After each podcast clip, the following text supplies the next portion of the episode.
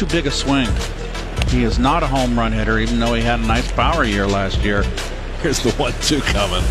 And Soto cranks it to deep right field. Forget that. Wow. That is way up in the Coca-Cola corner. Oh, boy. That wind blew it toward the line, but it stays fair. And Soto hits his seventh home run of the year to put the Nats ahead 1 nothing, and that was just crushed. I have not seen one, uh, I believe, go up there on the plaza up above. One of my favorite broadcast moments in a really long time. Keith Hernandez saying, Juan Soto's not really a home run hitter. Boom! It leaves the stadium. I have never seen one hit up there, but, uh, you know, not a, not a home run hitter, Juan Soto. Uh, to talk some baseball with us from the Athletic, Eno Sarris, what is your uh, what is your worst take ever that went immediately wrong? Eno, do you have one? oh, oh, so many. I, I have to I have to figure that one out. I I've loved many a pitcher with great stuff and uh, no command. And uh, I remember thinking that Allen Webster was going to be uh, a future ace. And uh, I mean, he's he's trying to hang on in the bullpen in Chicago, but uh, he's since been to like Korea and uh, uh, not not an ace.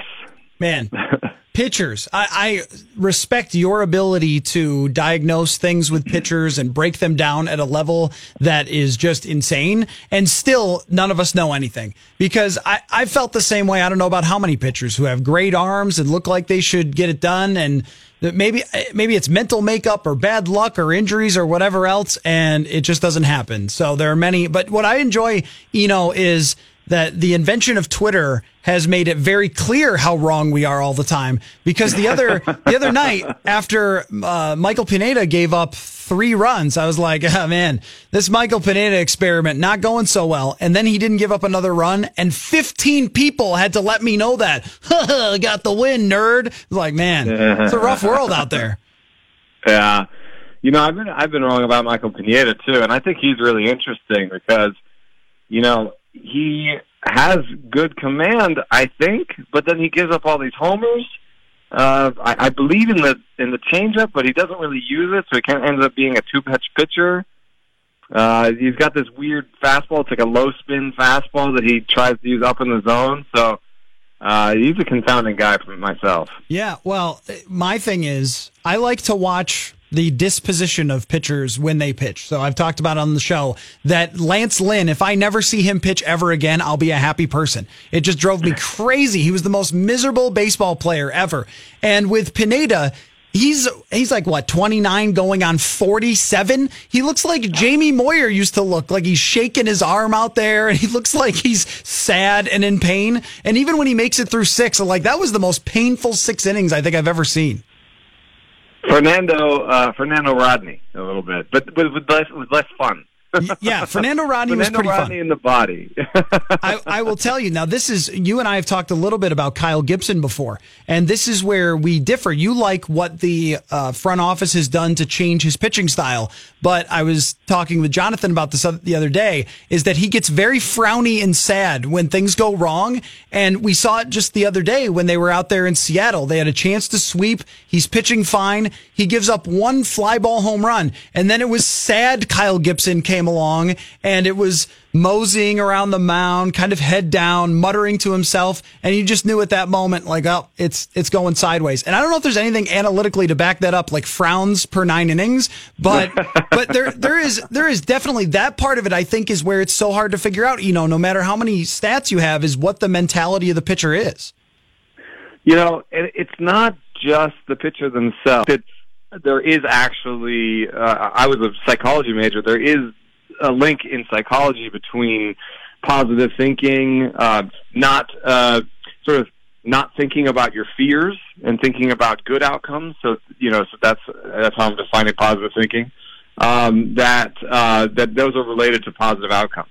So um, you know, there's, there's a little bit of that, but then there's there's not only the player, the pitcher himself, it's the rest of the team is taking cues from you in terms of how they're going to act on defense and how they're going to act when they come up to the plate, how good they feel about it. Because, you know, I remember, I wish I, I'm hoping I can remember his name. Um, oh, John Lamb. Um, I, I, I really liked his stuff. and uh, a member of his own front office said, "Ah, yeah, but you know, with his mound presence, you know, I don't, don't think it's going to work out." And it was, I think, it was a similar thing where he felt so defeated that um, you know it kind of the rest of the team took their cues from him. So. I, you know, it's not something that necessarily comes up in numbers that we have on, you know, on a leaderboard on Fangraphs, but uh, it is uh, it is meaningful. you know sure. who I, I, felt that way about was Shelby Miller. It seemed like every time I would watch Shelby Miller, Yadier Molina would be screaming in his face for some reason. It's like you know that can't be a, a really good sign. Um, speaking of of pitching, you know now the Minnesota Twins are connected to every single pitcher that could potentially be traded over the next 20 years. And that's super fun for me because we could just talk about them every day. But if the Twins have their pick of the litter and they have the assets to make a trade for somebody who could be out there, the Bumgarners, the Stromans, and so forth, who are you picking? Hmm.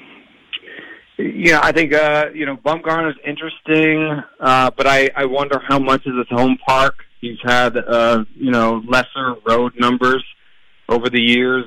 Stroman has been pitching in the Rubicon. I mean, he's been pitching in the AL East in a hitter's park, um, and but then he also has had some uh, health issues. He's under control for longer. Um, I think I would I would actually maybe uh, prefer Stroman just because I think he can suppress home runs, and I think that could be a big deal in in August. You know, uh, depending on how a postseason rotation works out, he could be an amazing guy to come in, suppress home runs for three innings in the middle uh, of a game uh, in a short series. So depending on how you want to slot the rotation, so uh, I really like Stroman uh, out of those two names. I'm trying to think of other teams that might be selling. You know, the Reds uh, with Luis Castillo, but he's such a good uh, long-term asset for them, and they they they got to feel like they're building a little bit.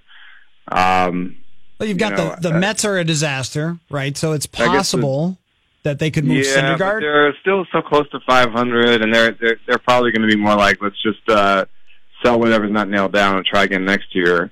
Uh, I think the Tigers with Matt Boyd, uh, is, that's pretty interesting there.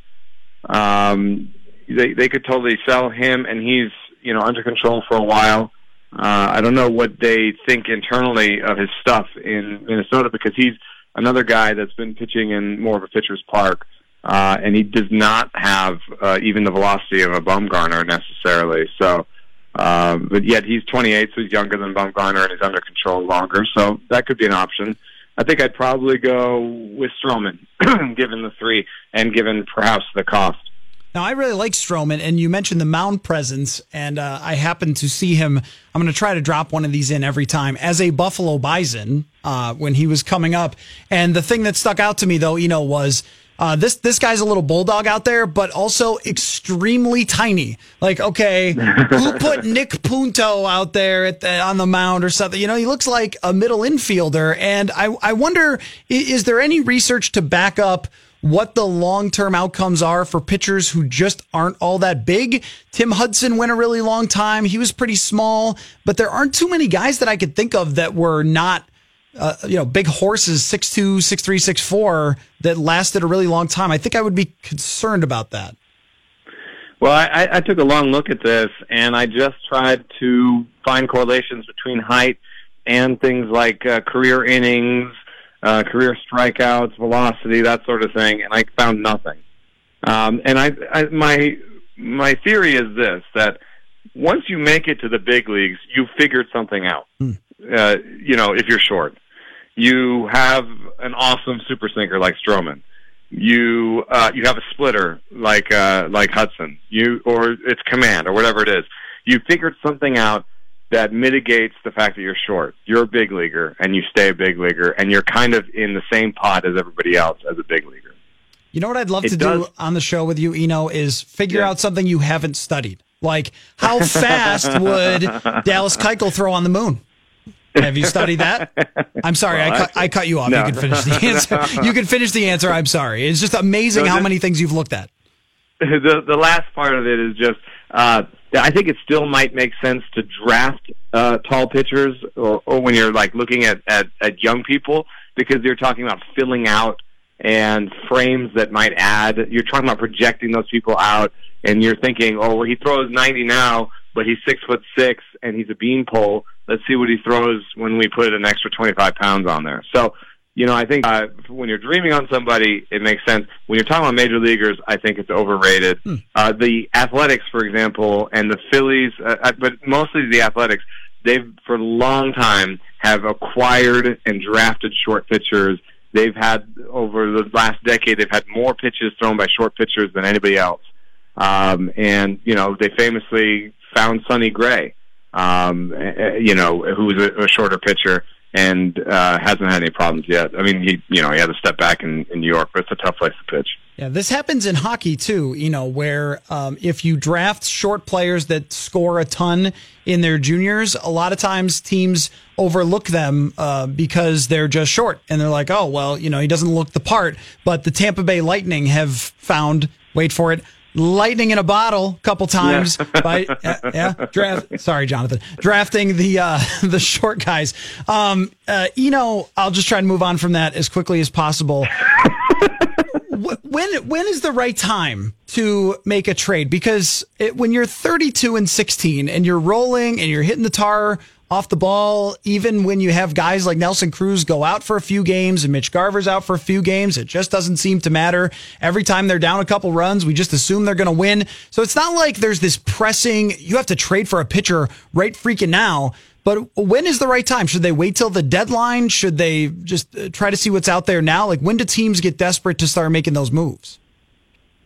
You know, I, I think the deadline is, I think they should do it earlier because – with the fact that there's no waiver period, there's no second chance. And, you know, that might end up being a bloodbath at the deadline. Um, you know, at, if you're talking to the Tigers and the Blue Jays, they know they're out of it now. Uh, and they can they can make their you can they can make their calculations now. They don't need to worry about uh, you know whether or not they're going to be be in it at, at the end of it. So it, I would be talking to as many teams as want to talk now, and I would start now because uh, I don't want to be in there in the scrum uh, before a hard deadline that has never happened before. Yeah, and with the Twins, they don't have to go crazy necessarily at that time, but they're a team that has not won in a, a, very long time. And we were trying to think about it the other day. Like, when was the when was the last time we were talking about Twins as buyers, as legitimate buyers, and we had to go back to a really horrific trade in 2010, giving away Wilson Ramos for Matt Capps. Uh, that did not work out so well. But it's it's been oh. it, there. There is kind of a feeling now from Twins fans of like, hey, when you've got a chance to win, you should be stepping up and making moves. Of course, without giving up someone like uh, Royce Lewis. Um, last thing, I, and and go ahead. That's another thing with the way that Pineda has been pitching it may uh, a, a name that doesn't really occur as a huge upgrade you know, may end up being uh, a small upgrade that works for the team and costs a lot less. I was just thinking of like a guy like Danny Duffy, depending on how much the Royals throw in on the contract or how much the Twins are willing to to swallow. Um, you know, he's not he's not you know a top liner, but maybe they're just uh, he might be easier to move into the bullpen in the in the postseason too. So you may have a dual uh, dual use uh, guy like that. So uh, you know, I think that's that's the benefit of starting out too.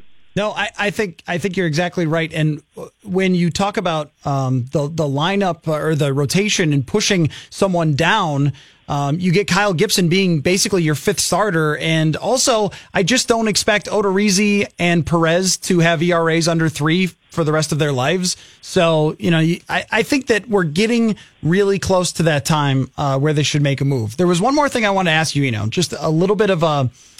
I, I want to know if it's kind of a trend or what, what's what's going on exactly here. Because with everyone focused on home runs all the time, my assumption was, well, maybe we're going to say goodbye to the 300 hitter. You know, the guy who hits for batting average, wins batting titles. Uh, we'll never see another Tony Gwynn again, right?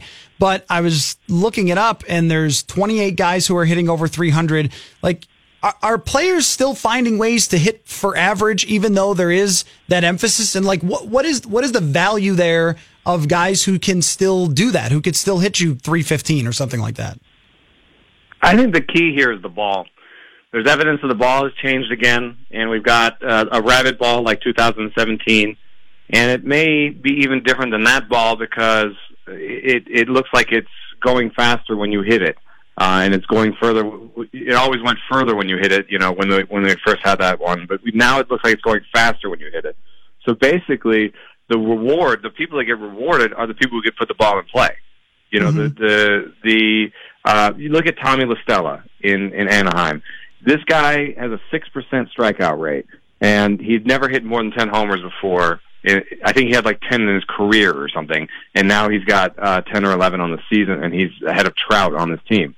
So that's the perfect guy for this ball. Is put the ball in play. And if you look at those guys that are hitting 300, they're all guys that have really good strikeout rates. No, Cody right. Bellinger yeah. really cut it to 14%. Jorge Polanco's at 15%. Mel Cabrera, Jeff McNeil, 10%. So that's the key. And it's really the key, I think, for a lot of uh, team improvements. And so the Cardinals made a big deal out of trying to cut their strikeout rate. The Astros and the Cubs, when they went to the World Series and won it all, those were big years. In fact, the Astros were the biggest year-over-year improvement in strikeout rate the year they won it all.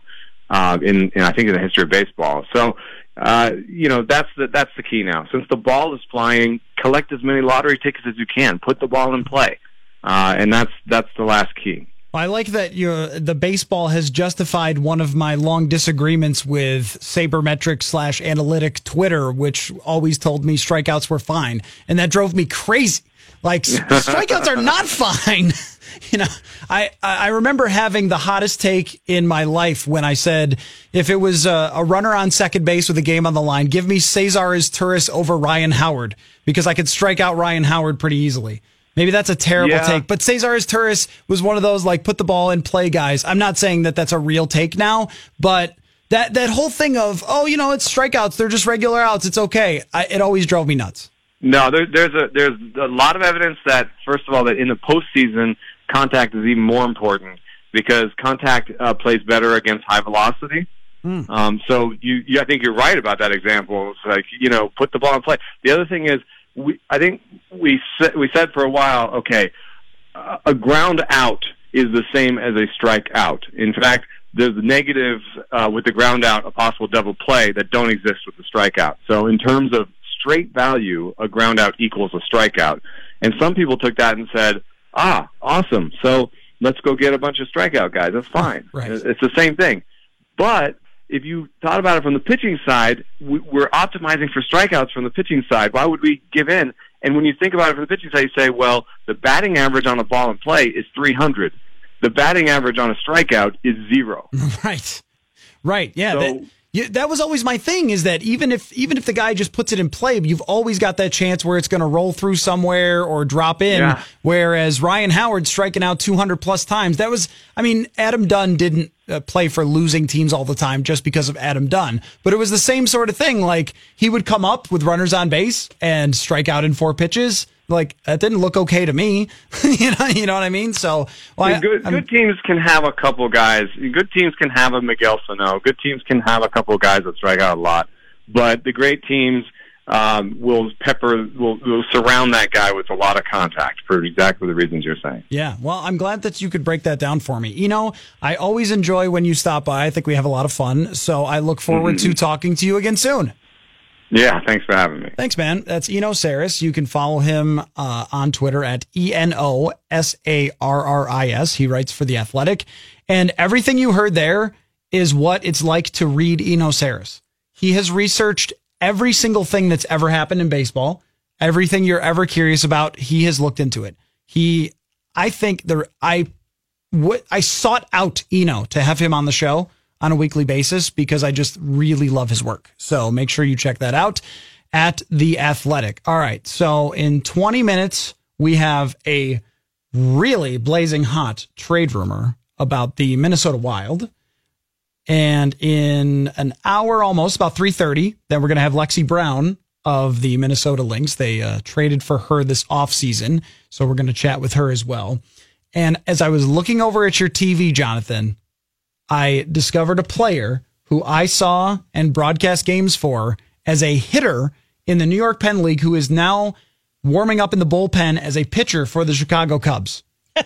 Rowan Wick, as a member of the State College Spikes, Listen to this. In 35 games, hit 14 homers and hit 378 in single A. 378 with a 475 on base percentage, 14 homers in 35 games. This guy lit up the New York Penn League in 2014 like I've never seen. And then the following year, they sent him up to the next level and he hit 198. And then they made him into a pitcher. And here he is on my TV. This is, it's so great when this happens. Get another random person in baseball that you've called their games for. I, I know. because I, eh, eh, they're just all getting there now. They were single A guys in 2013, yeah. 2014. So now I look up on the TV, it's like Rowan Wick. I texted my wife during an Eno answer. I was like, Rowan Wick is pitching on TV. And she knew what I was talking about. yep, that happened. So he, that's, I have nowhere to go with that other than I get super excited when I see guys who uh, played in the minor leagues who are now in the big leagues. He's Canadian. Okay, we'll come up with something to talk about for a few minutes, and then that hot trade rumor with Lindsey Brown and Declan Goff, and uh, then some basketball talk with Lexie Brown. So lots to come still here on SKOR North Live.